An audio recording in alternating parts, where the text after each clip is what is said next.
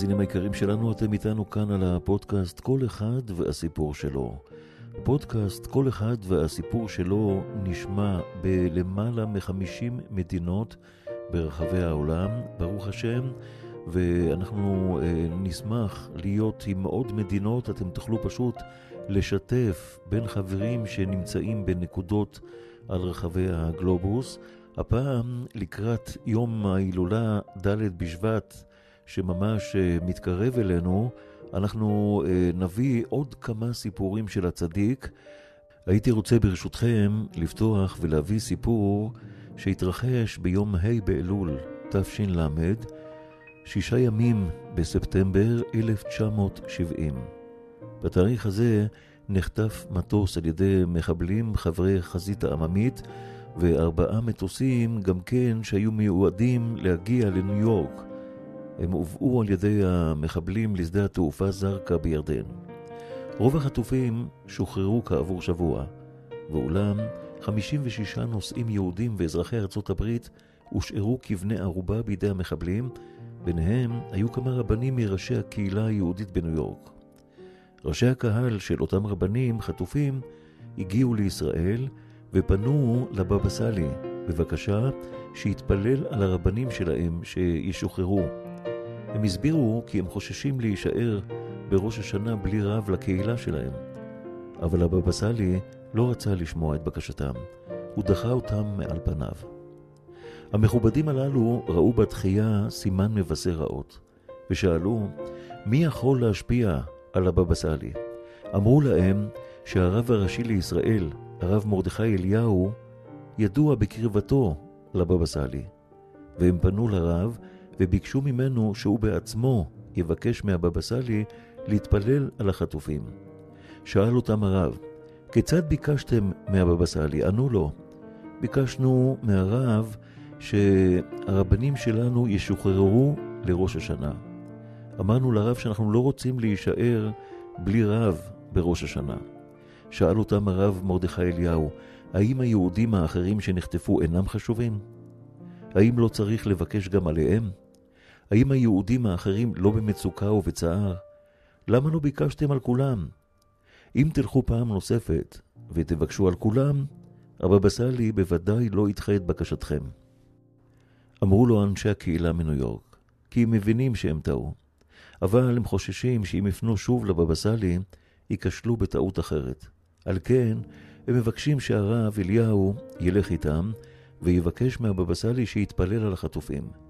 הרב הסכים, וליווה את ראשי הקהילה לבית של הבבא סאלי.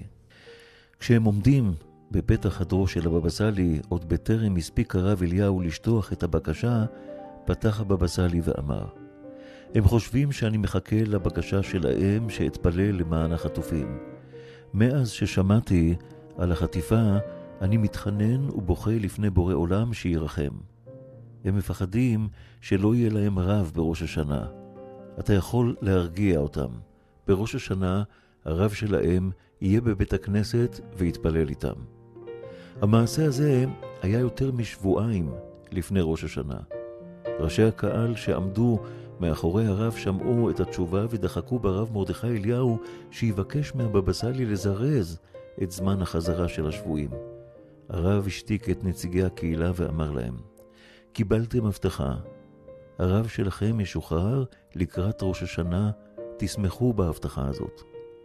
באותם ימים נכנס חשש בלב חוסיין מלך ירדן, כי המחבלים לא מסתפקים בהרג יהודים, אלא הם זוממים באותה הזדמנות להשתלט גם על ירדן. הוא עזב את המחבלים בזרקא והחל לרדוף אחר המחבלים שבירדן. כל המחבלים שהיו בירדן ברחו.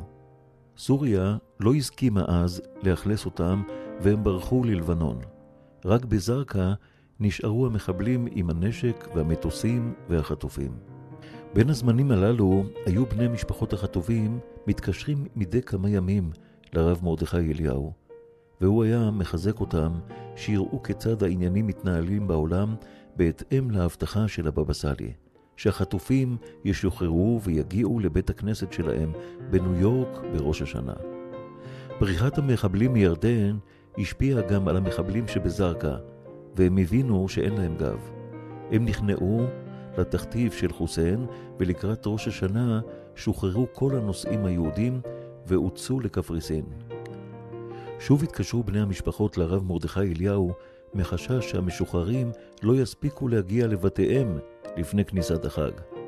אמר להם הרב שהם גם צריכים לפעול. הם צריכים להפעיל את הקשרים שלהם המסועפים עם הממשל בארצות הברית, וכך נשלח ברגע האחרון מטוס לקחת אותם מקפריסין לניו יורק. מהלך הבידוק בשדה התעופה היה זריז. רכב עם נהג חיכה למשוחררים בשדה התעופה, והוא הסיע אותם הישר לבית הכנסת, כשבגדי השבי עדיין עליהם.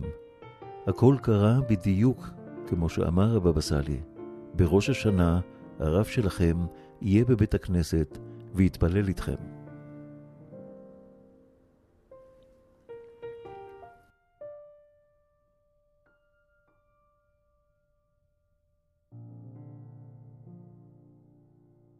שלום רב וגמר חתימה טובה.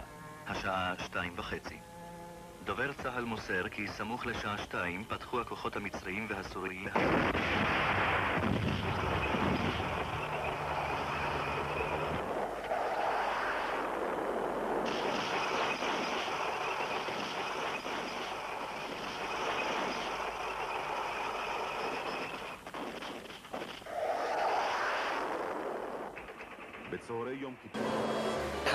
כיפור, רסיס חתך אותי וניתחו אותי, אתה רואה את הניתוח עד לפה ונשארתי ככה בלי תחושה ובלי פתיחת כף יד.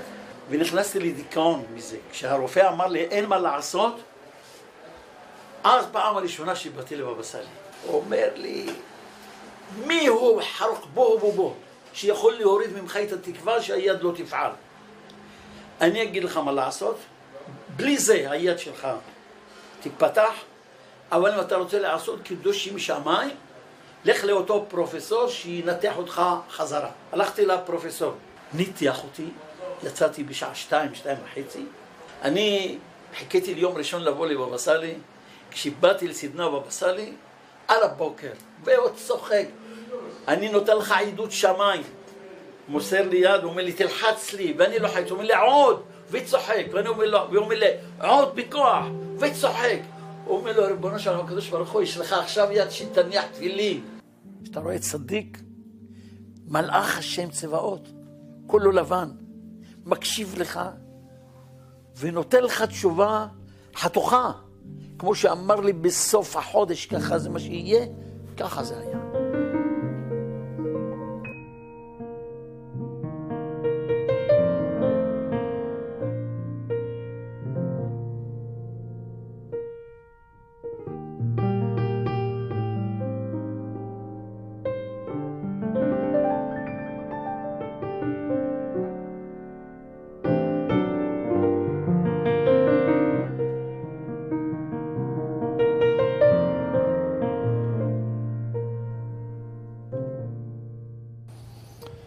יש יהודי שהיה מאוד מקורב אליו, גר באנגליה, קוראים לו מנשה שטרן, לא מזמן הוא נפטר, היה צדיק גדול.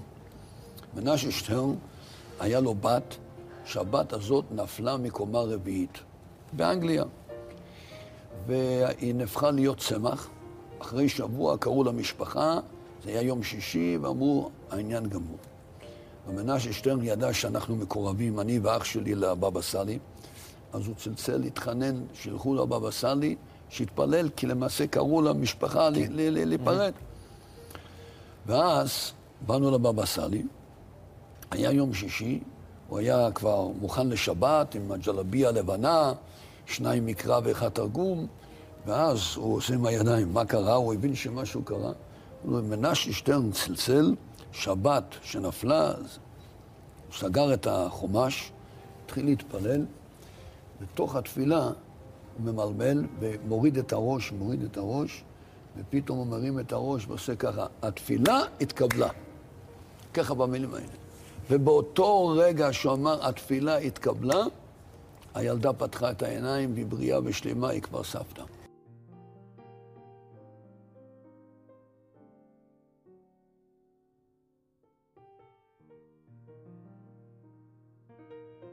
ישראל תמיד, ויאמינו בשם ובמשה עבדו. זה התחיל ממשה רבנו. למה לא מספיק ויאמינו בשם? מה אתה צריך את משה עבדו? מכאן אתה למד שהנקודה הזאת, להאמין בצדיק, זה דבר גדול.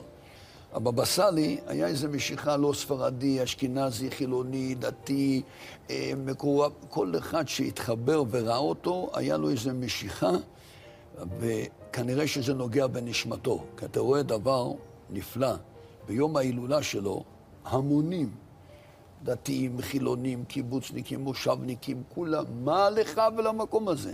זה מראה שהאיש הזה היה שייך לכלל ישראל.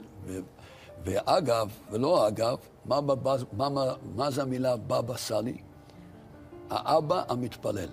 זאת אומרת, על מי הוא התפלל? על כלל ישראל. כל המחשבה שלו היה עמוקה עבור עם ישראל. אני מחבר את זה ביחד, היות וכל כולו היה לעם ישראל, עם ישראל התחבר אליו בחזרה.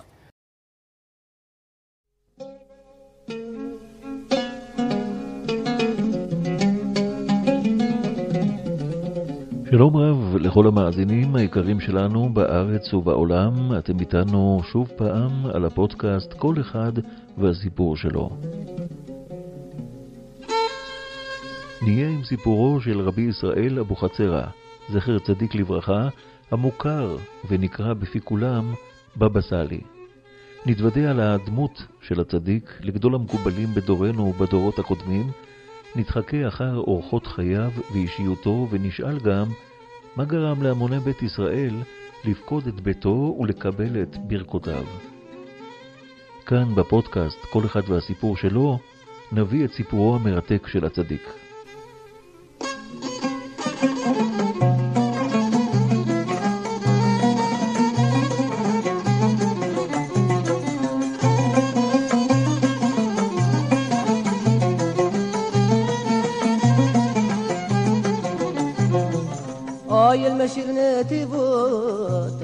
معك عبيني نزور بابا صالي من غيره ما يداويني.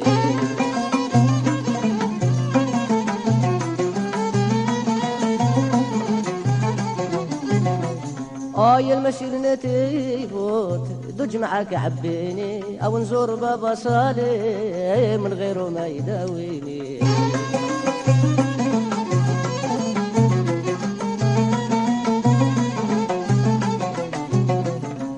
وبشم الحنين بديت أجي وتشمعوا العجوبة نعاود لكم شريت فنيتي بوت المحبوبة. عند الصديق مشيت بابا سليم وللهيبة. زرت قبر وبريت وبزفوت وداواني يا المسير ناتي بوت دوج معك عبيني أنا نزور بابا سالي من غيره ما يداويني.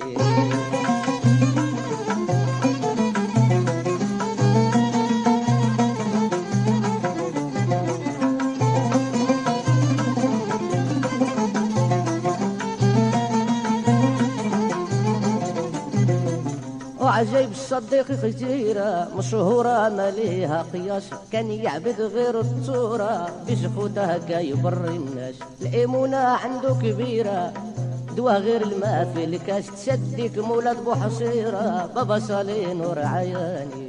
المسير ناكبون دوج معاك عبيني نزور بابا صالي من غيره ما يداويني.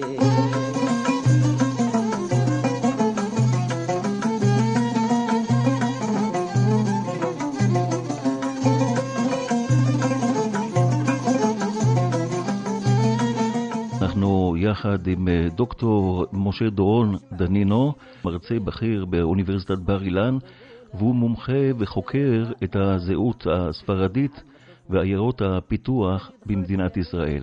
קווים כלליים על דמותו של הצדיק, איפה הכל מתחיל? טוב, הכל מתחיל בעיירה ריסני בחבל תפילת בדרום מרוקו. הבבא סאלי נולד ביום הראשון של ראש השנה תר"ן, 26 בספטמבר 1889. קראו לו ישראל על שם הסבא שלו, רבי יעקב אבוחצירא, אביר יעקב.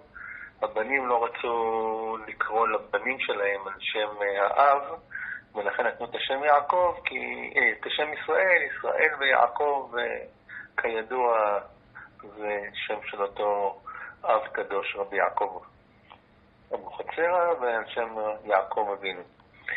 על כל פנים, אה, בבא סאלי נולד ב-1889 כאמור, א' ראש השנה, אה, כשהוא היה צעיר מאוד, בן פחות מ-13, הוא נשא לאישה את בת אחותו.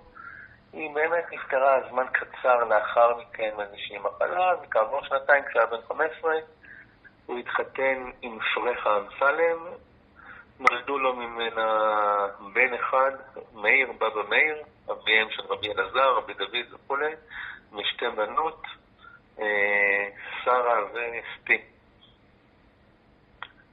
הוא היה עוד צעיר, כשהוא היה צעיר, רבי יעקב אה, בבא סאלי, עוד כשהוא היה נער, אה, אז מורו ורבו, ראש הישיבה בריסני, רבי משה תורג'מן, מינה אותו להיות מגיד בשיעור כשהוא היה בן 16 בלבד.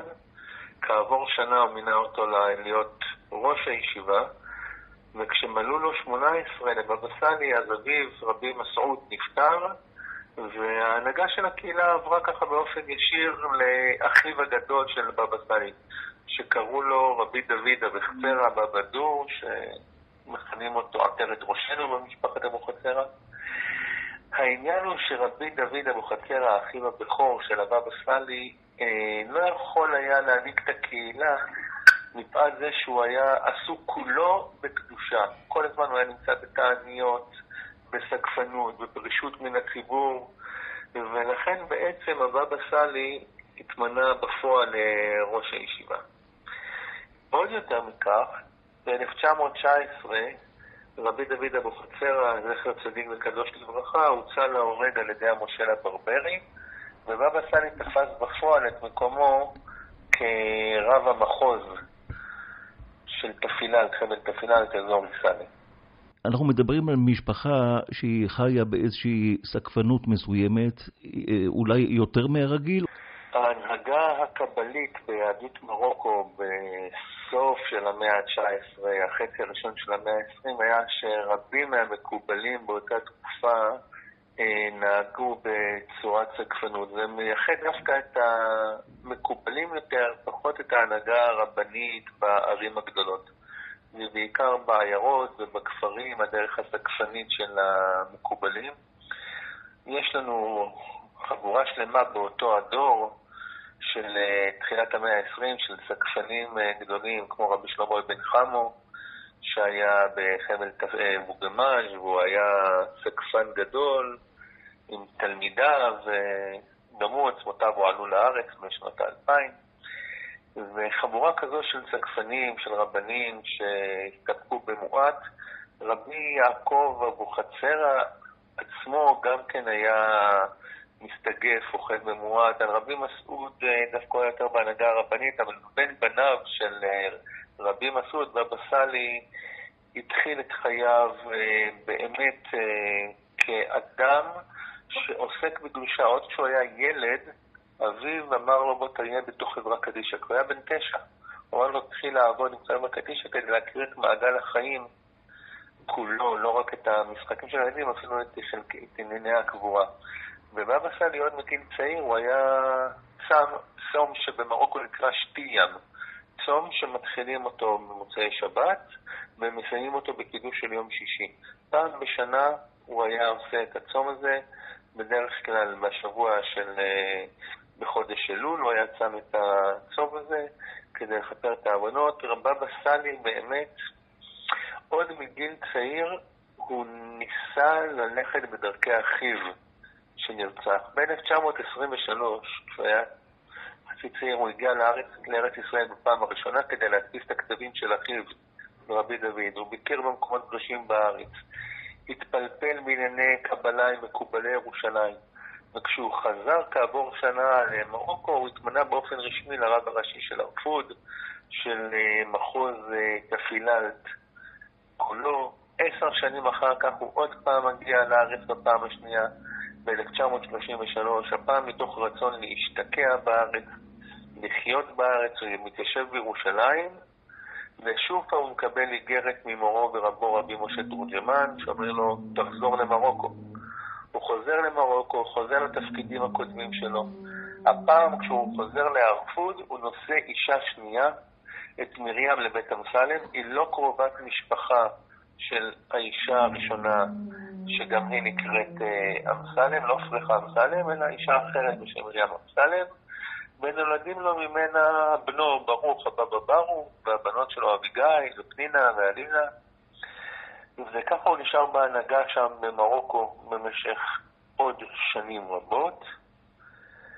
ואנחנו מגיעים כעבור עשר שנים נוספות, כמה, לאחר קום המדינה, אחיו הצעיר הבבא חכי עולה לארץ, מתמנה לרב של רמלה, חבר מועצות הרבנים הארצית, ובעקבותיו גם הבבא סאלי מחליט לעלות לארץ. הוא ממנה בתשי"א ב-51 את בנו רבי מאיר לעמוד בראש הישיבה, להיות הרב של הרפוד, והוא עולה עם רעייתו ועם ילדיו לארץ.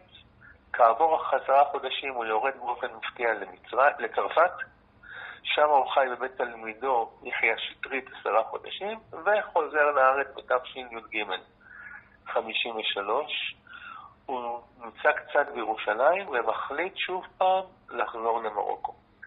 הוא כנראה מחליט לחזור למרוקו, ההשערה היא שבבא סאלי עוזב את הארץ, כי חכמי ארץ ישראל לחצו עליו לקבל את משרת הראשון לציון, שהתפנתה לאחר מותו של הרב בן ציון מאיר חי עוזיאל, זכר צדיק וקדוש לברכה. לברכה, הוא לא רצה הוא לא רצה לקבל את ההנהגה הרבנית בארץ ישראל, ולכן הוא הולך למרוקו, הוא חוזר לארפוד, אבל הוא לא מקבל שם חזרה את התפקיד. דוקטור דנינו, מה הסיבה שהוא לא מקבל את תפקיד הראשון לציון, הרב הראשי לישראל? הוא לא רוצה לקבל את התפקיד הזה. הבבא סאלי עוסק במיוחד, ולאחר שהוא הגיע לארץ, ב-1953, כשהוא נמצא בארץ, הוא כבר בן, הוא כבר בן, ארבע, בן 64. לא בחור צעיר, מה שנקרא, הוא בן 64, ההנהגה של ראש ישיבה וההנהגה של, אה, של רבנות כבר נמצאת אצל הבן שלו כמה שנים, והוא יותר ויותר מתעמק בתורת הקבלה. והוא יודע שאם הוא יקבל הנהגה רבנית רשמית של רב ראשי, ראשון לציון בארץ, זה המון טקסים, וזה המון ממלכתיות אה, עם בן גוריון ראש הממשלה, ולהשתתף בכל מיני טקסים, ולהיות בצורה דיפלומטית עם כל מיני... וזה לא מתאים לעולם הרוחני שלו. הוא רוצה להקדיש את כל כולו לשתי משימות עיקריות. משימה אחת של לימוד קבלה, אבל המשימה השנייה היא הרבה יותר חשובה מבחינתו. כשבבא סאלי היה צעיר, התגלה אליו בחלום הסבא שלו, אביר יעקב. ואמר לו משפט קצר, בך יברך ישראל. ואתה, רבי ישראל אבוחצירא, צריך לברך את עם ישראל. זאת המשימה הראשונה שלך בחיים. לברך את עם ישראל, כי הברכות שלך יתקבלו אצל הקדוש ברוך הוא. ולכן כל מה שעליך, לא כל מה שעליך לעשות, אבל משימה חשובה מאוד שלך היא לקבל ברכות. ולכן הבבא סאלי כשהוא נמצא בארץ, כשהוא חוזר לארץ, רבים מיהודי מרוקו פונים אליו שיברך אותם. כמו שהם פנו לפני כן לרבנים ולמקובלים ומאות וכל מיני דברים כאלה, הם פנו לרבנים בארץ שיברכו אותם, אבל הדמות של בבא סאלי, בנקודה הזאת הוא התייחד מיתר המקובלים בארץ, כזה שבאופן רשמי הוא אמר, אני תפקידי לברך אתכם. אה, כמו שאתה אומר, הוא מוותר על אה, משרת הראשון לציון, הרב הראשי לישראל, אבל לא הרבה יודעים שהבבא סאלי, חוץ מהיותו מקובל, הוא היה גם אה, ראש אבות בתי הדין, והוא בעצם תלמיד חכם גדול, הוא דיין. אולי תיגע בנקודה הזאת של עולם הדיינות. בהחלט. קודם כל, אני הקדמתי ואמרתי כשתיארתי את דמותו, שכשהוא היה בן 16, הוא כבר מונה להיות ממלא מקום ראש הישיבה. רבי משה תורג'מן. וכשהוא היה בן 18, הוא כבר מונה לעמוד בראש הישיבה. כשהוא היה בשנת 1919, הוא היה בן 30 שנה, הוא מונה לרב של כל המחוז של חבל תפילת, והוא מונה לדיין ולאב בית הדין של המחוז. הוא עסק המון המון בענייני פסיקה, בענייני דיינות, הוא היה אב בית הדין במחוז שלו. נכון שהיום, כאשר מדברים על, על הבבא סאלי, מה שבעיקר זוכרים זה את הברכות ואת, ואת ה, את קמעות או דברים כאלה. דרך אגב, הבבא סאלי עצמו כמעט ולא כתב קמעות. הוא מאט מאוד כתיבת קמעות, היו רבנים אחרים בנתיבות שהיו סביבו וכתבו את הקמעות, הוא בעיקר ברך, ברך על המים, ברך על יין, ברך על ערק, ברך את האדם פיזית, כמעט ולא כתב קמעות. מה שלא יודעים עליו באמת זה את העולם הרחב שלו בהלכה, את פסיקות ההלכה שלו, את אותו דיין, אב בית דין. דרך אגב, בשנים, ממש בשנה האחרונה, התגלו הרבה מכתבים שלו וכתבים שלו שעוסקים דווקא בעולם הדיינות בריסני. וזה התחיל עכשיו להתפרסם, המקורות דווקא ההלכתיים שלו. הבבא סאלי בעצמו, כאשר הוא הגיע לארץ, כמו שאמרתי, מ-1951, ואחר כך ירד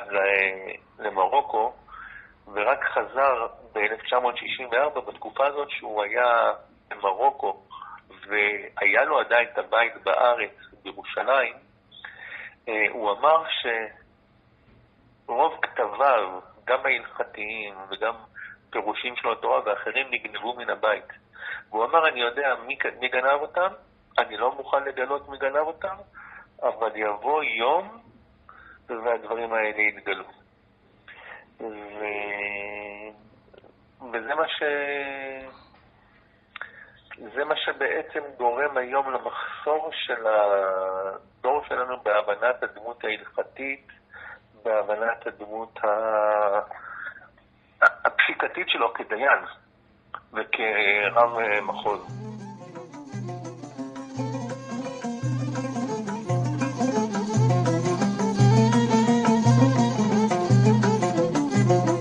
أشمعوني الشموس جيخوتي الصفات المقبولة بيت كنيستها آري كانت شبعين عم مقفولة. اللي كان يدخل كان يموت جاب بصلي وحلها يجي المشيح بالجيخوت تصدق نور عياني. المشي نتيبوت دوج معك عبيني نزور بابا صالي من غيره ما يداويني.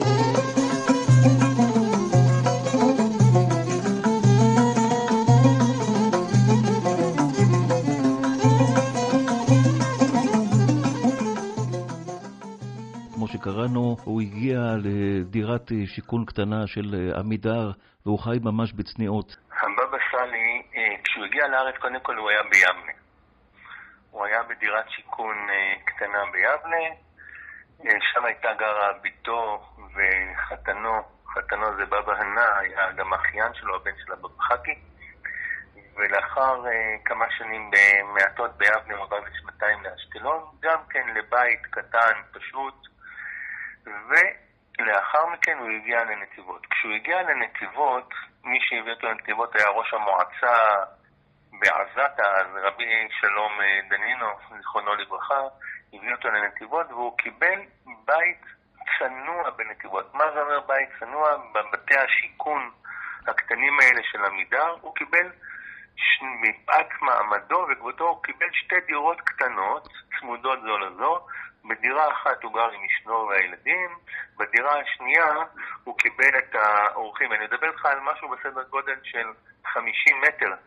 אנחנו מדברים על הבניינים, מה שקוראים להם הרכבות. הרכבות, בדיוק. כן. בבתי הרכבות האלה הוא מקבל שתי דירות קטנות צמודות, לא מגיעים ל-100 מטר. כן, רק להזכיר למאזינים, בזמנו משפחה שהייתה מעל שישה נפשות, קיבלו אה, שני דירות כאלה קטנות. הדירות האלה כלל של 45 מטר קטנות, 54 או 62. ומשפחות גדולות, מרובות ילדים, ברוכות ילדים, היו מקבלים שתי דירות קטנות של 45 ומחברים להם אותם. וזה מה שהוא קיבל. באמת חי בצניעות, גם כשהוא היה, הוא היה ישן על, קראו לזה אז, מיטה של הסוכנות. את המיטה, קפיצים כזאת, עם מזרון אה, עבה, והוא היה הרבה פעמים באותו סלון הוא היה נשאר לנון, הוא היה חשב שאין צורך ב... כמובן במותרות או ברכבים, כשהוא היה צריך להתנהל ממקום למקום, אז אחד המשמשים שלו היה לוקח רכב ומסיע אותו, הוא גם כמובן לא החזיק רכב משל עצמו עד למותו וכדומה, אלא המשמשים שלו הסיעו אותו ממקום למקום. כן, דוקטור דנילו, רציתי ברשותך אה, לגעת בעניין המאפיין של הסיפורים שלו.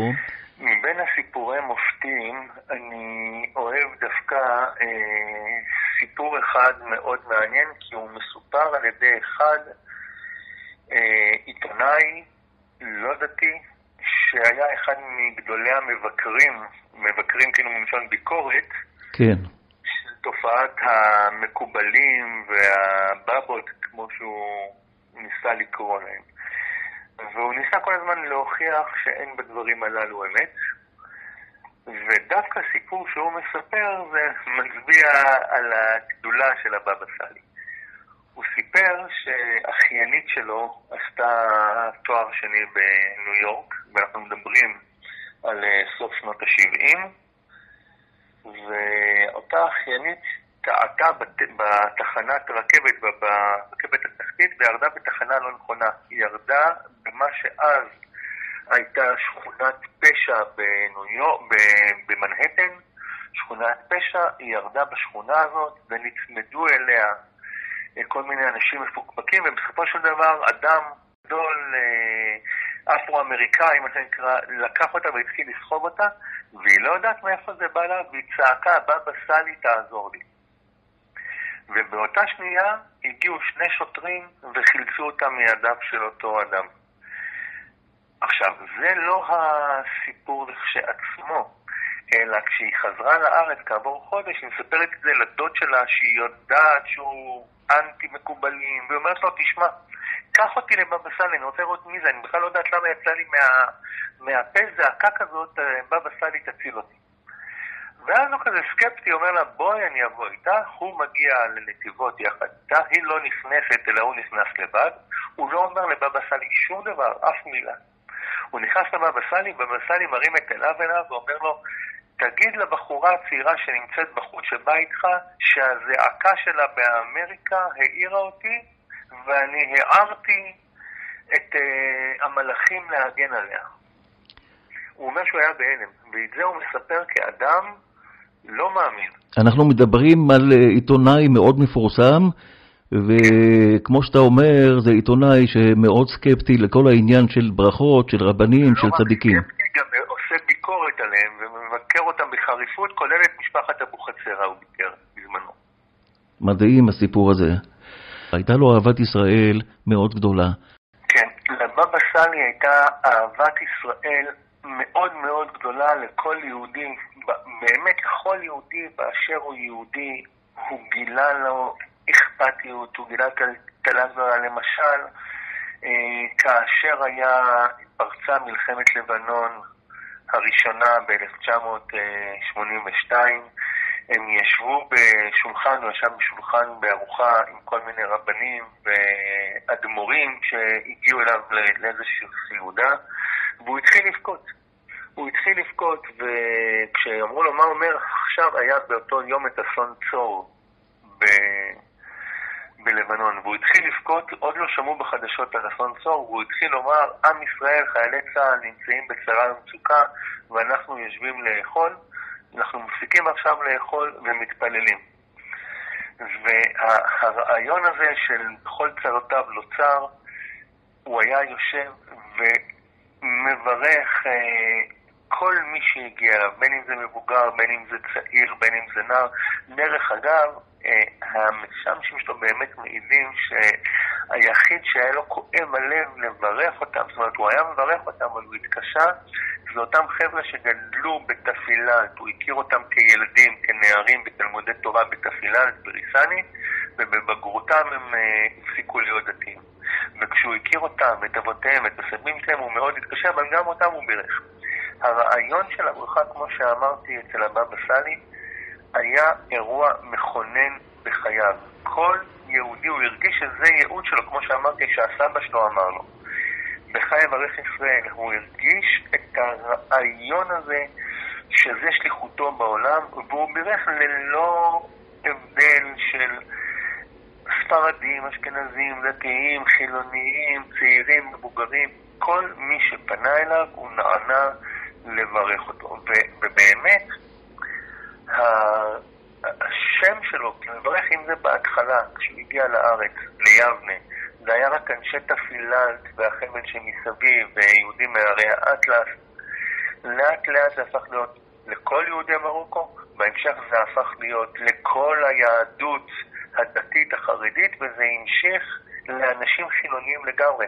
הוא לא פרסם את עצמו, אבל המעשים שלו, הסיפורים שלו, הדברים המדהימים ש, שקרו לאנשים שאותם הוא בירך, עשו את, עשו את השם הזה, באמת אנחנו מוצאים ספרדים ואשכנזים, ליטאים וחסידים שמגיעים אליו כדי לקבל את הברכות שלו. דרך אגב, אני אומר עוד מילה אחת לגבי המים, כי הרבה לא מכירים את זה עליו לברך. כאילו, מה, מה זה הרעיון הזה בכלל לברך על בקבוק מים או על בקבוק ערק? הרעיון הזה לקוח מדבר אחר.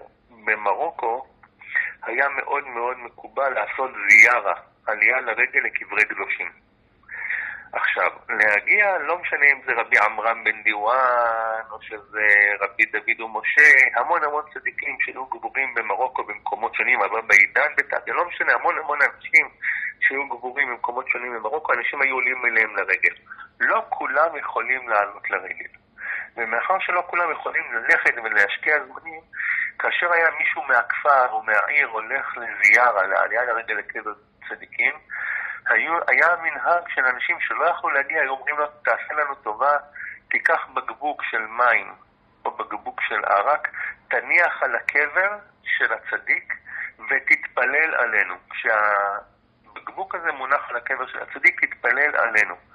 ואז כשאתה חוזר, תחזיר, תיקח את הבקבוק איתך ותביא לנו, וזה כאילו היינו שותפים בסעודת המצווה, כאילו היינו שותפים לעלייה על הרגל. על אותו משקל בארץ, אנשים שהגיעו לבבא סאלי, לא כולם בשנות ה-60 וה-70 יכלו להגיע מחצור הגלילית לנתיבות. יום שלם. במיוחד אם אתה מבוגר, או איש מבוגר, או אישה מבוגרת. ולכן אנשים ביקשו שכשאתה מגיע לבבא סאלי, תבקש ממנו לברך על בקבוק מים או על בקבוק ערק, ואת הבקבוק הזה תביא אלינו, בדיוק כמו שהיה בזיארה מאות שנים במרוקו, שיברך על הבקבוק הזה עם ברכתו של הצדיק, שהוא מברך על הבקבוק ערק, במיוחד אם הוא אפילו פותח את הבקבוק ומוזג קצת לעצמו, ואת הבקבוק הזה תביא אלינו, אנחנו כאילו ביקרנו בביתו של הבבא סאלי וקיבלנו ישירות ממנו את הברכה. זה המקור של המנהג הזה. כשסיפרת על הסקפנות של הבבא סאלי, על העניין של אהבת ישראל גדולה, איך סדר היום שלו היה מתנהל?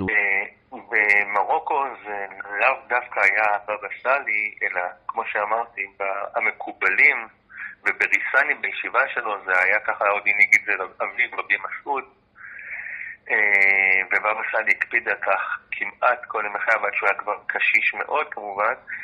אה, סדר היום, גם בלימוד הישיבה וגם הכל התחיל מוקדם מאוד בבוקר לפני הנץ בטבילה.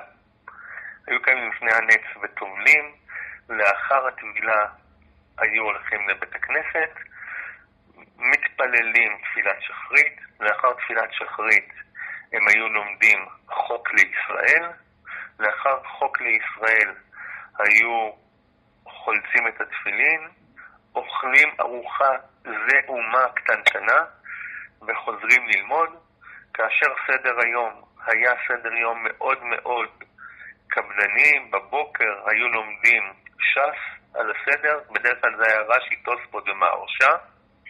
לאחר מכן, מהצהריים, היו עוברים ללמוד את השולחן ערוך על ארבעת חלקיו של השולחן ערוך, כל ארבעת החלקים של השולחן ערוך.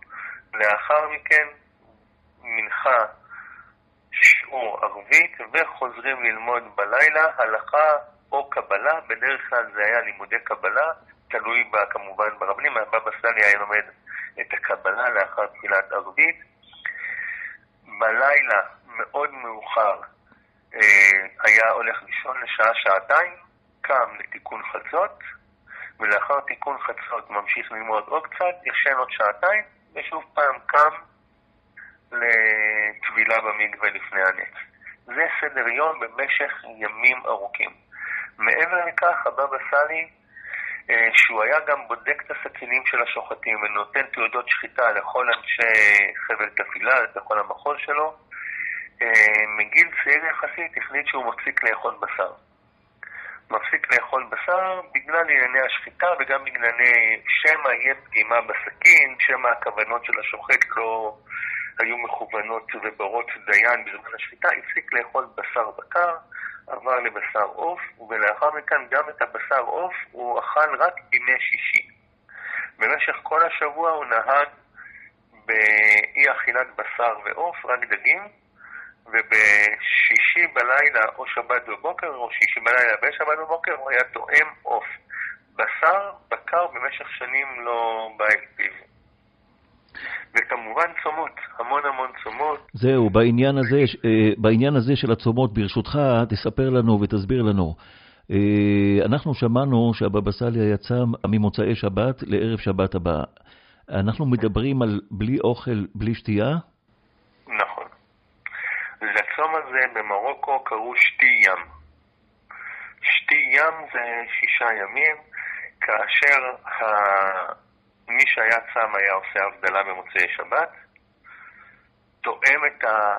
מהיין של ההבדלה, תואם מה שנקרא סעודת מלה ומלכה או דוד המלך, כפי שקראו בזה במרוקו, תואם טיפה, מברך ברכה, בדרך כלל זה לא מברך את ברכת המזון של מוצאי שבת, ולא נוגע באוכל ולא בשתייה עד לקידוש של יום שישי שאחר כך.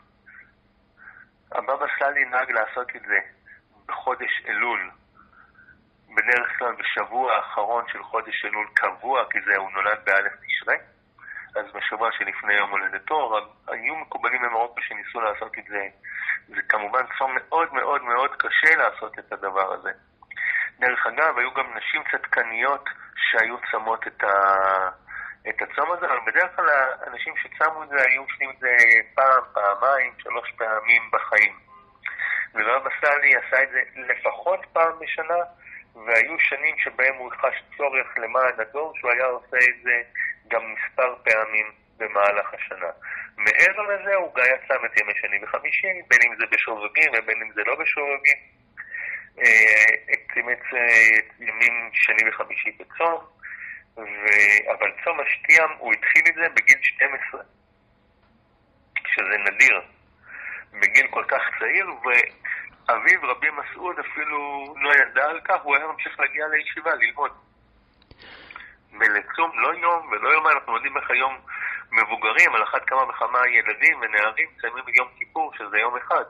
ופה הם צמו שישה, ואני מדגיש, זה צום רצוף, זה לא כמו להבדיל אצל הרמדאן, שהם כל ערב אוכלים וסובבים וביום צמים, אלא צום שלם ממוצאי שבת עד יום שישי, ללא טיפת אוכל, ללא טיפת שתייה, עד לקידוש של יום שישי שלאחר מכן.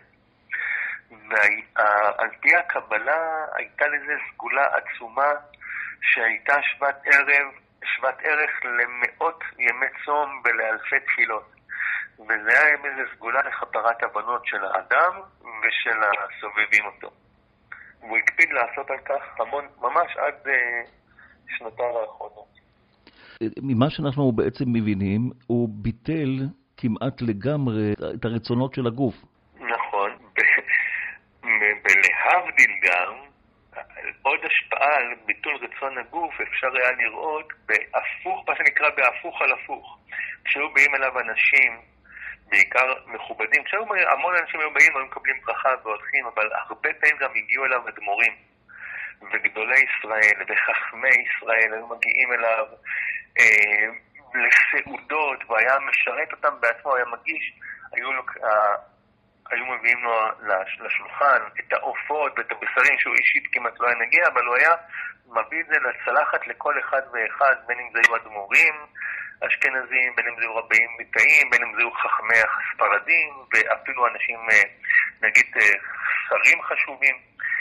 והוא היה מגיש להם לצלחת שלהם בידיים שלו את האוכל. הוא לא היה אוכל, אבל עם כל אחד הוא היה שותה כוסית ערק, ולפעמים כוס ערק שלמה, הוא היה יכול לשתות הרבה ולא חש כי בא אל קרבו. הוא היה צלול בדברי תורה, בחדות, ובדרך כלל כולנו יודעים, כאשר בן אדם שותה קצת ולא אכל כלום, שזה יכול להשפיע. וכאילו שתה מים. הלחיים שהיה עושה איתם, הוא היה נשאר בצניעות, הוא אומר, אין לזה נפקא מינה. מי ש... כששאלו אותו אה, הנכדים שלו, סבא, איך אתה שותה? הוא אומר, מי שאמר למים, יאמר גם לערק. זאת אומרת, אין בזה שום השפעה על האדם. דרך אגב, גם בענייני האוכל, הברכות שהוא היה מברך על אוכל שהיה נשאר, כשהוא התארח פעם אחת אצל מישהי אה, בטבריה, קרובת משפחה בטבריה, התארח אצלהם בשבת, הוא הכין אסיר של חמין, סחנה, מה שנקרא במרוקאית, ופתאום כל העיר שמעו שהבבא סאלי נמצא, וכולם רצו לבוא ולאכול איתו סעודת צהריים, ואמרו, אבל יש לי רק סיר אחד, הוא אמר לה, אל תדאגי, ויאכלו ויוצרו כדבר השם. ומהסיר הזה העמיסה עשרות צלחות ונשארו. וסיפורים כאלה אנחנו מכירים עם בקבוק ארנק ועם דברים אחרים שהייתה ברכה שבויה בהם.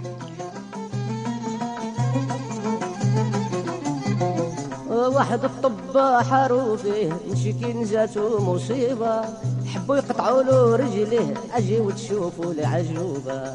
بابا صلي صرت عليه قال له ترجع بيت الشوبة قام كاي يشطح على رجليه ويقول الصدق دواني. المشي ناكبون دوج معاك عبيني. انجر ربي اسرائيل من غيره ما يداويني.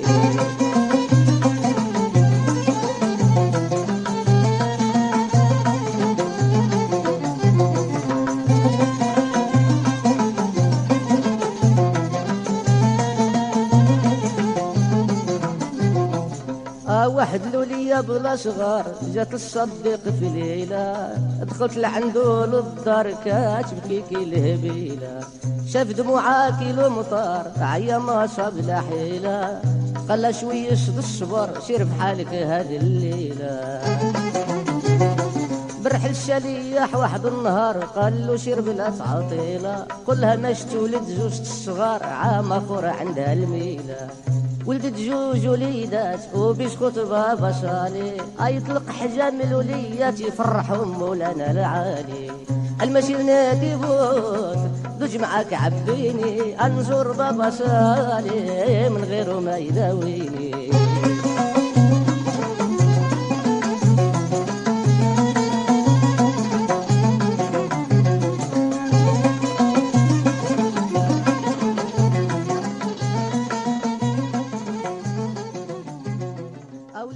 אצל הבבא סאלי, כמו שאתה מסביר, רק להגיע לצדיק, להיכנס לחדר של הצדיק, כבר הייתה הרגשה מאוד מאוד טובה, ויצאו מאוד מאוד שמחים.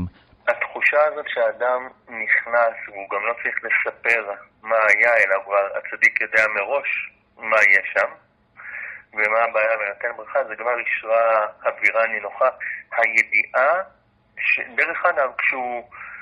לפעמים כשהוא היה עוצם את העיניים ומתפלל, הוא גם היה מרגיש שזה לא, שיש גזירה. זאת אומרת, לא כל דבר הוא מראש ביטל, הוא היה, ואז הוא היה נמצא בצער עמוק על אותו אדם שהוא כביכול לא יכול היה לעזור לו, כי הוא חש מן השמיים שהדבר חסום. והוא היה נמצא בצער עמוק ויושב, והם לא פעם מצאו אותו בוכה. ואמרו לו, למה, מה, הרב, למה אתה בוכה? בבא סאלי, למה אתה בוכה? והיה אומר, כיצד לא יזכה ובא אליי יהודייה לעזרה ולא יכולתי לעזור? כיצד אני לא אזכה שאני יודע מה צרותיהם של ישראל? ולפעמים הוא היה יושב ובוכה כשהיה שומע וגם היה עוזר. הוא אומר, רבו הצרות על עם ישראל. ההשתתפות האישית, זאת אומרת, זה לא איזה משהו טכני, באים, מקבלים ברכה, מזל וברכה, ויוצאים החוצה, אלא כל אדם שנכנס אליו, הוא הרגיש שהצרה שלו היא צרתו של הרב. והרב בוכה על זה ומצטער על זה. היו גם לא פעם מקרים אה, שדרך אגב זה מאפיין גם כמה וכמה רבנים נוספים אה, בחכמי מרוקו, כמו רבי אברהם אה, יפרח במושב מצליח ורבנים אחרים, אבל אצל בבא סאלי זה היה גם מונהג, כשאנשים מגיעים ונותנים תרומה, נכון, איזושהי צדקה ושמים צדקה ב... בסידור של הרב, או כן. מתחת שולחן כדי שהוא יתרום צדקה, כאשר הם מגיעים אנשים ונותנים צדקה, ואומרים, תיתן לי ברכה לפרנסה, תיתן לי, יש לי ילדים, ויש לי, אני צריך לחתן את הבנות שלי, והרב תברך אותי. הוא היה קם, פותח את המגירה, או את דברים אחרים, לוקח ערימה של כסף ונותן לו. הוא אומר, תהיה לך ברכה מן השמיים, אבל עד שתגיע ברכת השם מן השמיים בימים הקרובים, שיהיה לך לימים הסמוכים משהו. ואז במקום אה, לקחת צדקה, הוא היה נותן. והיה נותן לאנשים, ממלא את הברכות, ואומר, בברכה, בכסף הזה יהיה, יהיה לך ברכה. וזאת אומרת, זה גם כן ההזדהות העמוקה עם האדם, שהוא היה מרגיש מישהו שחסר לו, היה בא ונותן לו מעצמו. הפודקאסטים שלנו נשמעים במדינות רבות בעולם. אולי אה, כמה מילים למי שמגיע ואולי רוצה לפקוד את הציון, לא כל כך מבינים בעניין, מה העניין לעלות לציון? העניין של לענות לקבר של אה, צדיק, לעלות לציון במרוקו, כל במרוקו זה היה מאוד מאוד מקובל, כמו שאמרתי.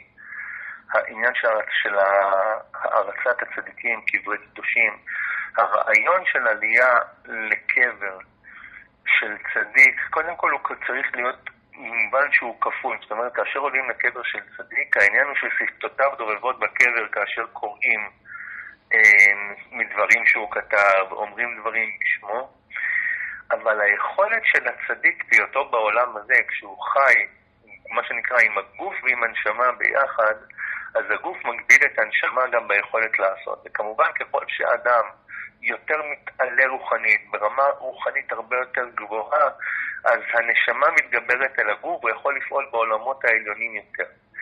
הדבר הזה, על פי התפיסה המסורתית של המקובלים במרוקו, ולא רק במרוקו, מתגברת על אחת כמה וכמה כאשר הנשמה נפרדת מן הגוף. כאשר הנשמה נפרדת מן הגוף, היכולת שלה לפעול בעולמות העליונים היא הרבה יותר גדולה.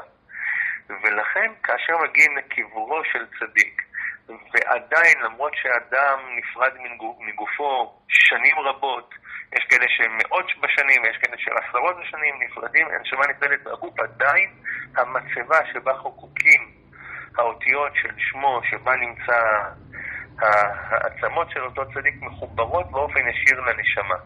מה שצריך לברך, ולכן יש למקום הזה משמעות עמוקה, אבל צריך לזכור, לא מבקשים מהצדיק לעזור. לא הצדיק הוא זה, זה שעוזר, וגם הבבא סאלי בחייו אמר את זה וגם אחרים, אלא הקדוש ברוך הוא צריך לבקש מן הצדיק שיפעל אצל הקדוש ברוך הוא לעזרה. שבזכותו של הצדיק הקדוש ברוך הוא יסייע, וזה גם ההבדל, אם אנחנו היינו בפרשת אה, ויחי, כאשר יעקב אומר, אל נא תקברוני ממצרים, והבבא סאלי היה משתמש בביטויים האלה ואחרים, אל נא תקברוני ממצרים, כדי שהם לא יעשו אותי עבודת אלילים. ולמה? כי המצרים לא ידעו להבדיל בין האדם לנשמה, וחשבו שהאדם, הגוף הוא הקדוש. אומר הבבא סאלי, לא. הנשמה היא זאת שיש בה את חלק אלוקא ממען, אבל דרך הציון של הקבר מבקשים מן הצדיק שיפעל אצל הקדוש ברוך הוא. ולכן הכניסה לאותו מתחם של צדיק, יש בה גם לרומם את גופו של האדם המבקר, שהוא מתחבר אל דמותו של הצדיק, וגם הבקשה בקברו של הצדיק, יש בה לחולל למעלה אצל הקדוש ברוך הוא לפעול למען אותו מבקש. כל אחד והסיפור שלו עם אה, הרב דוקטור משה דורון דנינו. אתה נולדת ביפו להורים יוצאי מרוקו. ספר לנו אה, האם אתה דובר את השפה ואיך אתה מגיע לדוקטורט שעשית במחקר המאוד מעניין על העדה המערבית, יהודים ספרדים. קודם כל נולדתי לכן ביפו לרבי אליהו דנינו ועליזה דנינו בתו של הרב אברהם מצד אבי, ההורים שלי עלו משנות ה-50, אני נולדתי ביפו, אני דובר את השפה המרוקאית כמעט ברמה של שפת אם. אני נולדתי למשפחה של מקובלים, דורות של מקובלים, משפחת דנינו. אנחנו, השושלת שלנו גם מפורסמת בפני עצמה, גם מתפרסם על זה ב... בעיתונות, ואפשר למצוא את זה בחיפוש קטן בגוגל. אנחנו מחזיקים בשושלת ארוכה של רבנים. אה, אני דור 28 לרמב"ם, רבי משה בן מימון, דור אחר דור 28, דור 28, 28 רבנים דור אחר דור לרבן, מאב לבן. אה, במשפחה שלנו יש לנו גם קשרים הדוקים יחסית עם משפחת אבוחצירא. הסבא רבא של סבא שלי קראו לו רבי ישועה דנינו, והוא הסמיך לרבנות את אביר יעקב, את רבי יעקב אבוחצירא. הוא הסמיך לרבנות את אה, רבי יעקב אבוחצירא. הדוד של הסבא שלי, רבי ישראל דנינו, היה חברותא של רבי מסעוד אבוחצירא, היה הסנדק של הבבא סאלי, לא רבי יצחק הדוד של הבבא סאלי, אלא הדוד אה, של הסבא שלי, רבי ישראל דנינו, היה זה של הסנדק. בנו, רבי אל-עזיז, שגר, זכר צדיק לברכה, רבי אל-עזיז דנינו, היה מקובל גדול מאוד בקריאת גת, הוא היה חבר נפש וקרוב מאוד לבבא סאלי עצמו, ויש לנו עוד קרבה, קרב, קרבה משפחתית וחברתית בינינו לבין משפחת אבוחצירא. הרעיון הזה של קבלה, אני נכדו של אה, רבי דוד דנינו בבעידן, שהוא אחד מגדולי המקובלים במרוקו, והחיבור הזה לקבלה, למשפחה, לתרבות של מרוקו, גדלתי איתם אה, כילד, ולכן זה אך טבעי שגם את הדוקטורט שלי עשיתי על הקבלה אצל חכמי הספרדים, אצל מרוקו, אצל הספרדים וגם קהילות ספרדיות, ו... ומחקר על אה, משפחת אבוחצירא ועל אה, מקובלים בארץ ובחוץ לארץ, גם בדגש על משפחת אבוחצירא לדורותיה.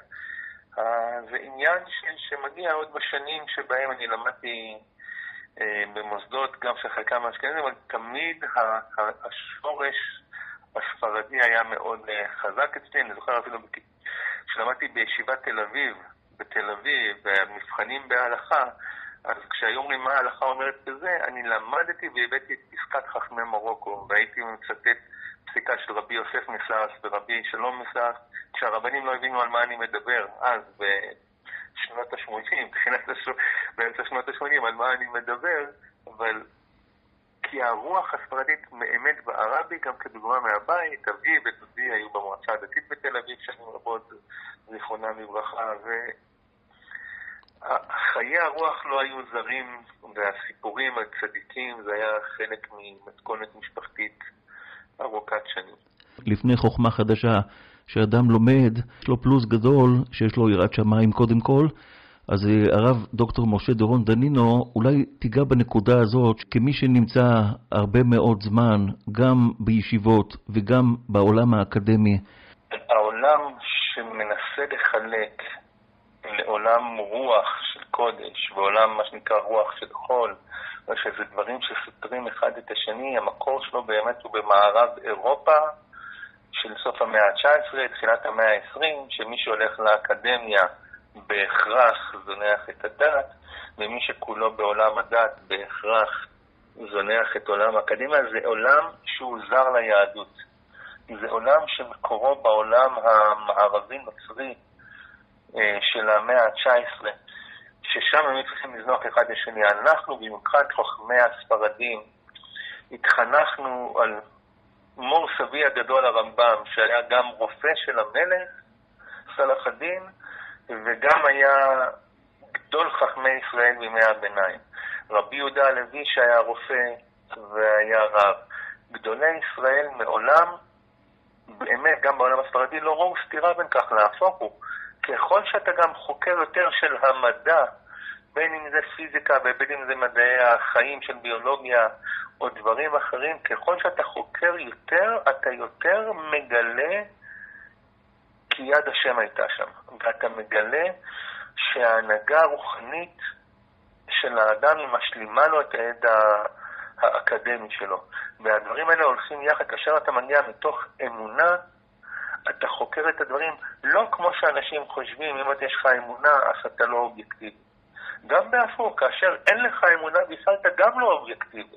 אתה מסרב מהעיניים האחרות לראות כמו סיפורי מופתים, ואתה לא מוכן לקבל את האמת ממי שאמרה, אלא אתה אומר, לא, יש בזה משהו אחר. השלמות של האדם, כשהוא בא שלם, באמונה בקדוש ברוך הוא, וגם כל אשר עשה הקדוש ברוך הוא, לא לטה הוא עשה, אלא לשבת יצרה, ואתה אומר, הקדוש ברוך הוא ברא את העולם הזה על כל חלקיו, זאת הגדולה של ה... גם של המחקר האקדמי, לבוא מתוך ענווה. ככל שאני יודע, אני יודע כמה אני לא יודע, כי הקדוש ברוך הוא יודע את הכל. ואז כאשר אתה יותר חוקר, אתה יותר מגלה בכל התחומים את יד השם שנמצאת בכל דבר. תודה רבה, הרב דוקטור משה דורון דנינו, על השיחה המאלפת הזאת. אנחנו מברכים אותך בכל הברכות, זכות הצדיק, רבי ישראל אבוחצירא, תגן עד כל ישראל. אמן, תודה רבה, כל טוב. שוב תודה לרב דוקטור דורון דנינו ולכל העוסקים במלאכה.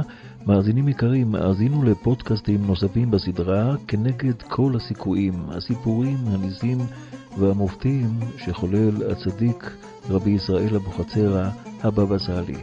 בפודקאסט הבא. اي المشير تيفوت دوج معك عبيني نزور بابا صالي من غيره ما يداويني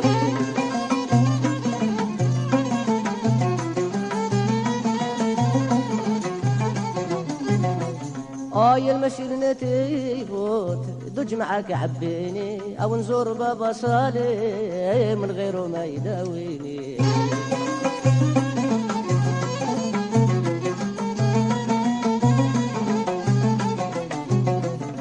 وبش من الحنين بديت أجي وتشمعوا العجوبة.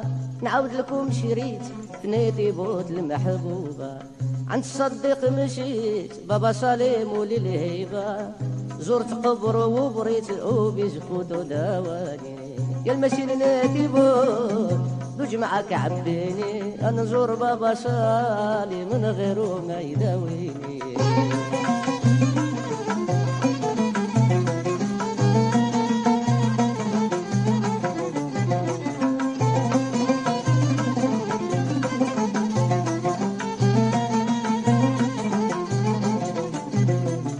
وعجيب الصديق خزيرة مشهورة ما ليها قياس. كان يعبد غير التورة بزفوته هكا يبر الناس. الإيمونة عنده كبيرة دوا غير الماء في الكاس تسديك مولد بو حصيرة بابا صالي نور عياني.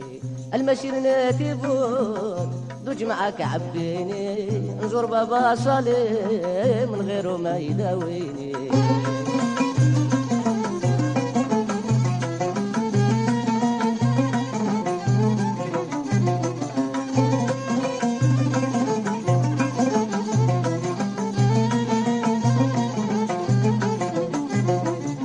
أسمعوني الشم والزيخوت صفات المقبولة بيت كنيستها آري كانت شبعين عم مقفولة اللي كان يدخل كان يموت جا بابا صالي وحلها يجي المشيح بالزيخوت تصدق نور عياني. المشي نتيبوت دوج معاك عبيني نزور بابا صالي من غيره ما يداويني.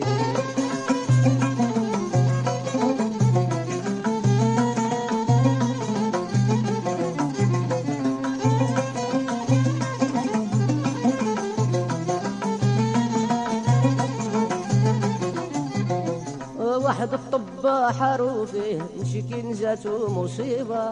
حبوا يقطعوا له رجليه أجي وتشوفوا العجوبة. بابا صالي صرت عليه قال له ترجع بيت الشوبة قام كا يشطح على رجليه ويقول الصديق دواني. المشي نادي بود دوج معاك عبيني. انزور ربي اسرائيل من غيره ما يداويني.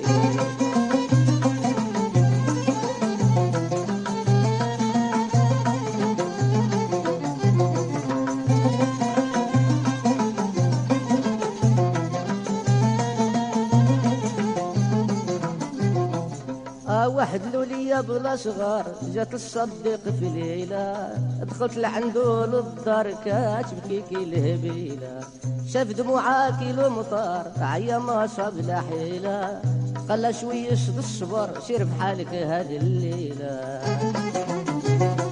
برحل الشليح واحد النهار قال له سير بلا تعطيلة. قلها ماش تولد زوجة الصغار عام اخر عندها الميلة.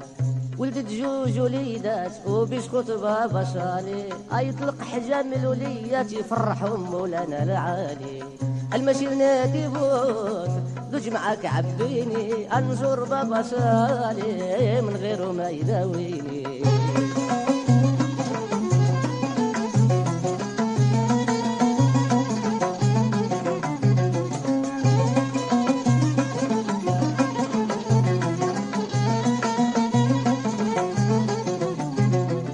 أوليد شفالي وقبح كانت يامو معدومة.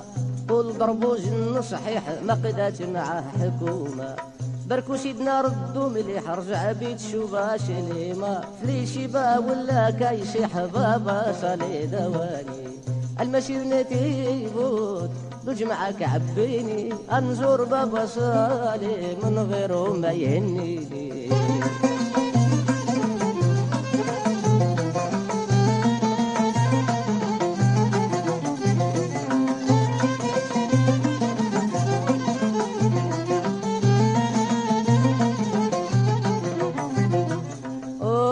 جات مرة المغبونة كتبكي لبابا صالي جابت بنيتها من حونة قالت شمعوا واش زورالي عيت نداويها الحجينة ولا شي ذوبي بقدالي. لو كان ما تلين تهنى وفكني يا بابا صالي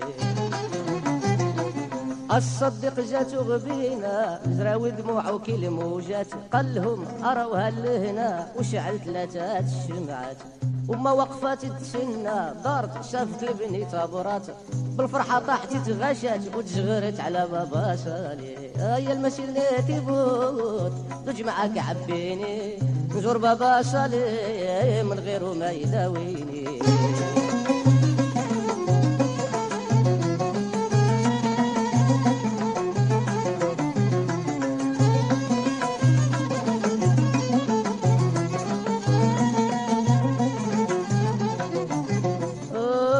ابيض اللي هد الصحراء أبيض اللي كان في دارو في الريشاني المشهورة ويشعد من كان زارو تفيللت بلاد الطورة يشعد من شاف خياله يفكم من كل ضرورة وأنا معاكم أخواني المشي نتيبون دوج معاك عبيني أنظر بابا صالي من غيره ما يداويني.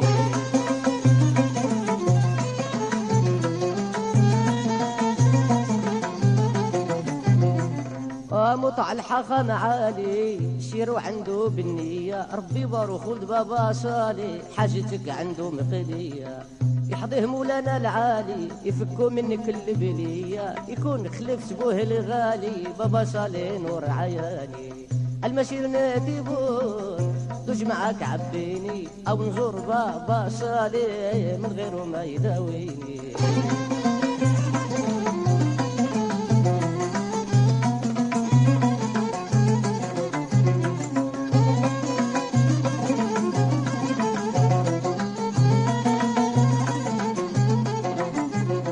نظم القصيدة مشهور. أعطاه الله عطية حافظ نقطة من البحور أشموم ويجو عاطية الله يرحم به في القبور. علموا التورا لبهية. يغني على الصديق المشهور. بابا صليد وعياني. المشي نتيبون. دوج معاك عبيني انزور بابا صالي من غيره ما يداويني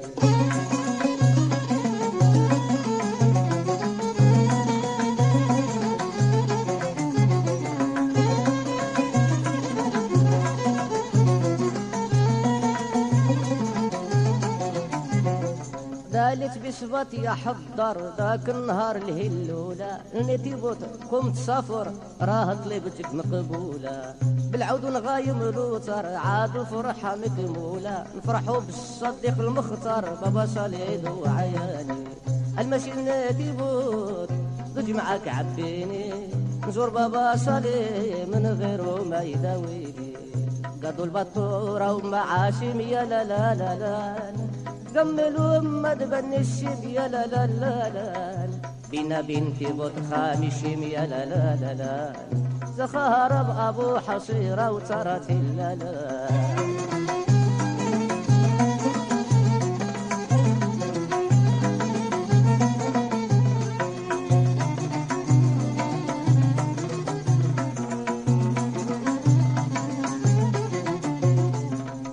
بيت هيا مالي مذكرين يا لا لا لا لا.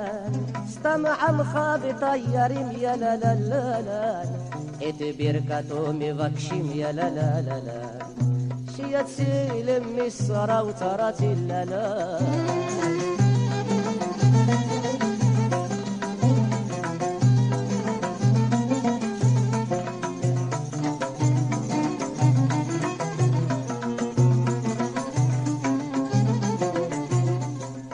سبمي أدي دعيم يا لا لا لا لا. عوني لخولها عقومي يا لا لا لا لا. وملاليم قمي توميم يا لا لا لا لا. ربي إسرائيل أبو حصيرة وترات لا لا.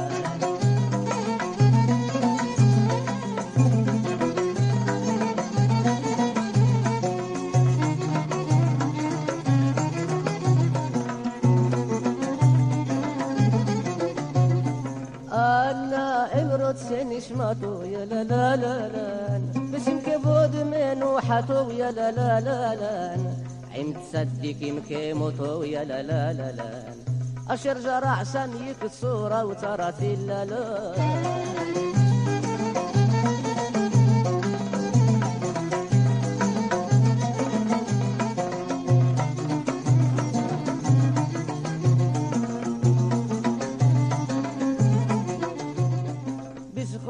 بسخوتها إلي تسيلن يا لا لا لا لا. يا دبر عمي متحتن يا لا لا لا لا. يا بلان ومشي حنو يا لا لا لا. لا بيمين وبمهرة. بسخوت بابا صالح بخل مسبحة أبو حسرة.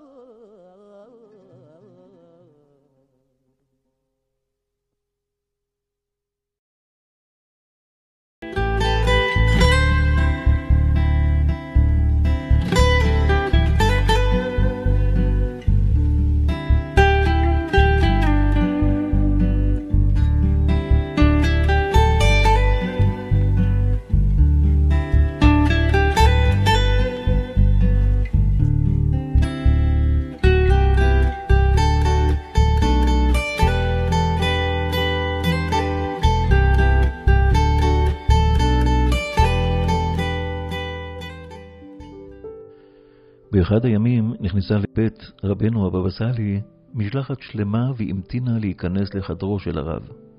בזמן שהם המתינו, הם שוחחו בקולניות ובהתרגשות, ואי אפשר היה להתעלם מהנוכחות שלהם. עוזר הרב ניגש לאחד הגברים שבחבורה, וביקש לשמוע מה רצונם מהרב. אותו אדם הפנה אותו לעברה של בחורה שהייתה עמם, וביקש כי ישאל אותה לפשר בואם. ניגש רבי אליהו אלפסי, עוזר הרב, לבחורה, ושוב חזר על השאלה. היא הביטה בו ושאלה, אתה לא זוכר אותי?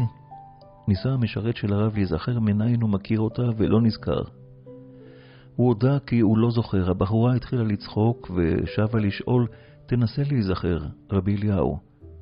לאחר שאימץ את מוחו והשיב בשלילה, אמרה הבחורה, אתה זוכר שהגיעה לכאן לפני כשלושה חודשים בחורה לבקש את ברכת הרב? אז אותה בחורה הייתה רתוקה לכיסא גלגלים, ועכשיו, ברוך השם, עומדת על רגליה הבריאות. עוזר הרב נזכר מיד. שלושה חודשים קודם לכן הגיעה בחורה רתוקה על כיסא גלגלים והתחננה להיכנס לחדרו של הרב. זה כמה שנים היא סיפרה שהיא משותקת ברגליה ויוצאת ובאה בבית לוינשטיין ברעננה, והטובים שברופאים מטפלים בה, אולם לא מעניקים לה כל סיכוי להירפא. הסביר לה עוזר הרב כי לא תוכל להיכנס לחדרו של הרב, ועל פי בקשתה הוא קירב את כיסא הגלגלים לדלת החדר בכדי שתשמע את דברי הבבא סאלי. לאחר שהבבא סאלי שמע את סיפורה, הוא בירך אותה לרפואה שלמה. החולה החלה לבכות וביקשה מרבי אליהו כי ייכנס שוב אל הרב ויבקש ממנו שיבטיח לה שהיא תירפא. רבי אליהו לא יכול היה להשיב את בקשתה ריקם. הוא שב לחדר הרב וסיפר כי הבחורה יושבת בוכה ליד הדלת ומבקשת כי הרב יבטיח לה כי תירפא. רבנו שמע את הדברים, נטל בקבוק מים וביקש לומר לה כי תסוך רגליה מן המים. אני מבטיח לה שתירפא במהרה, אמר רבנו בקול רם, בכדי שהנערה תשמע מעבר לדלת. שמעה זאת הנערה, וביקשה מהמלווים שלה כי ישיבו אותה למכונית. בידה אחזה את בקבוק המים, ובעיניה נקבו דמעות. בני הבית השתתפו בצערה, אולם לאחר שעה קלה שכחו מן המעשה.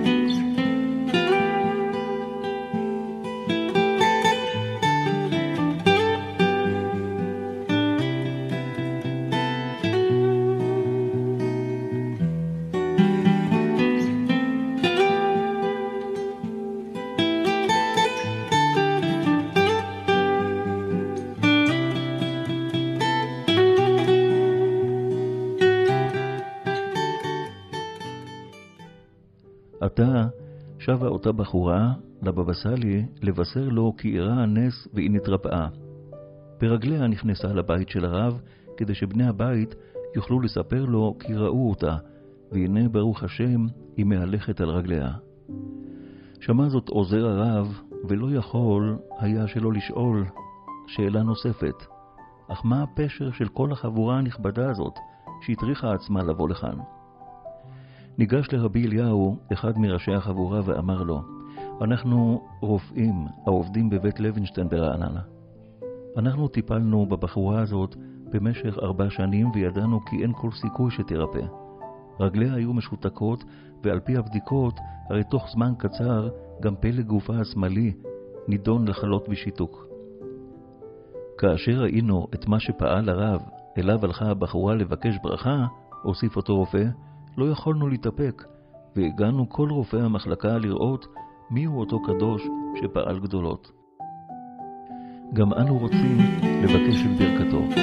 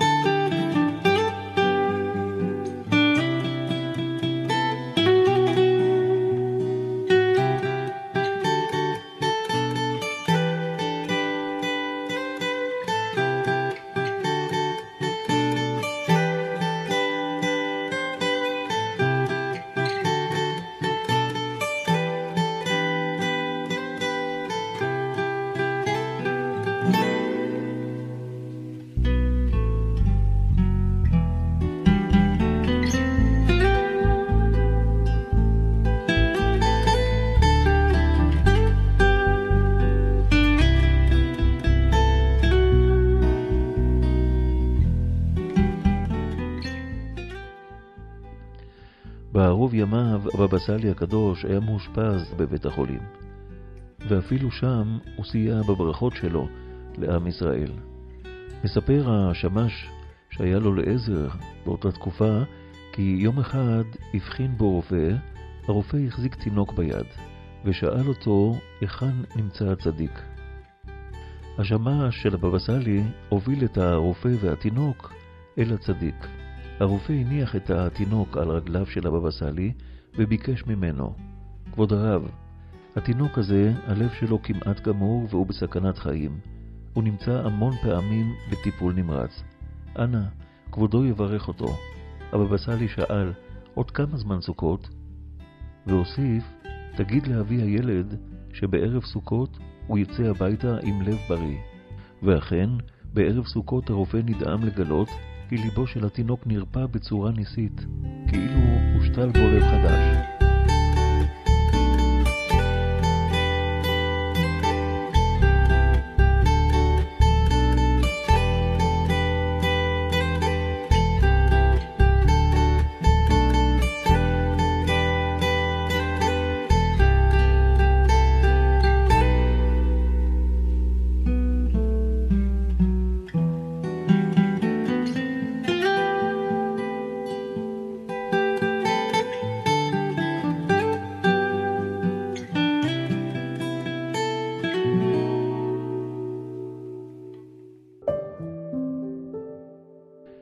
בגיל שנה וחצי הוא נפל מהחלון של הקומה השנייה. אמבולנס פינה אותו לבית החולים, ושם, לפי מה שההורים סיפרו לו במשך השנים, הוא שקע בתרדמת במשך למעלה משבוע. בשלב מסוים, הרופאים לקחו את ההורים הצידה, ואמרו להם שכעת אולי רק התפילות יעזרו, שלא ברור אם הוא יחיה. מהי עוצמת הפגיעה והנזק ממנו הוא יסבול לשארית חייו. הסבתא שלו, הרבנית מרים אבוחצירא, עליה השלום, אשת האדמו"ר רבי יצחק אבוחצירא, הבבא חכי, אמרה לאמו הבוכייה שזכות אבות תעמוד לצידנו. היא נסעה לנתיבות לבית גיסה, אחיו הגדול של בעלה המנוח, רבי ישראל אבוחצירא, הבבא סאלי, בכדי שיתפלל עבורם. הבבא סאלי לקח קערת מים וברך עליה ארוכות, וביקש מהסבתא גיסתו שתמרח על הילד את המים. כשהסבתא הגיעה עם המים לבית החולים, הרופאים לא ידעו מה היא רוצה, והתחילו לשאול שאלות, אבל היא עטפה אותה מעליה. ניגשה למיטה והחלה למרוח את המים על גופו הצנום של הילד. מה שקרה מאז נשמע אולי הזוי, אבל כל הסובבים נשבעים שכך קרה. באותו הרגע הוא פקח את העיניים, קם והתחיל לרוץ במסדרון המחלקה.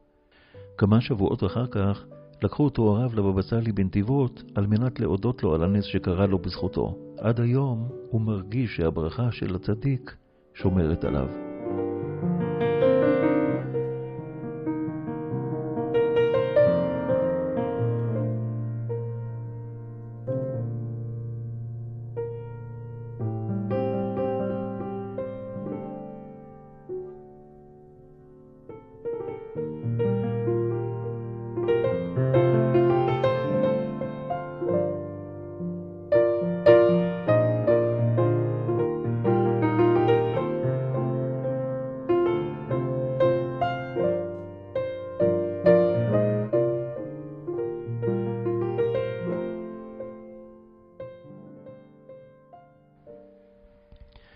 כשבבא סאלי הגיע לצרפת, הוא היה מגיע לישיבה של חב"ד. שם היה מוצא את שלוות הנפש בנסיעות לחו"ל, ובפרט בשל היותה מרוחקת. סיפור שפעם אחת, כשהגיע לאותה ישיבה, בבא סאלי היה כבר בן 74. הוא הגיע מנסיעה ארוכה ממרוקו לצרפת. עם ההגעה שלו, הוא מיד התמקם בחדר הקבוע שהכינו לו מראש, ומתוך סקרנות גדולה למעשיו ופועלו של הצדיק, החליטו בחורי הישיבה להעמיד שומר לפי תור מול הדלת. אותם השומרים היו מסתכלים דרך חור המנעול במהלך הלילות בהם שעה הצדיק, הבבא סאלי, בחדרו בישיבה. המחזה שנגלה אליהם לא נמחק מזיכרונם. כיצד יהודי זקן נוטש את המיטה המוצעת ומניח מחצלת על רצפת החדר. על הרצפה היה מתיישב ללמוד מתורת הנסתר אחרי עשר שעות של נסיעה רצופה. ולמרות טורח הדרך והנסיעה הארוכה, למד תורה ביגיעה תוך מיעוט הנאות ובקדושה נוראה, במשך שבע שעות רצופות, משמונה בערב ועד שלוש לפנות בוקר.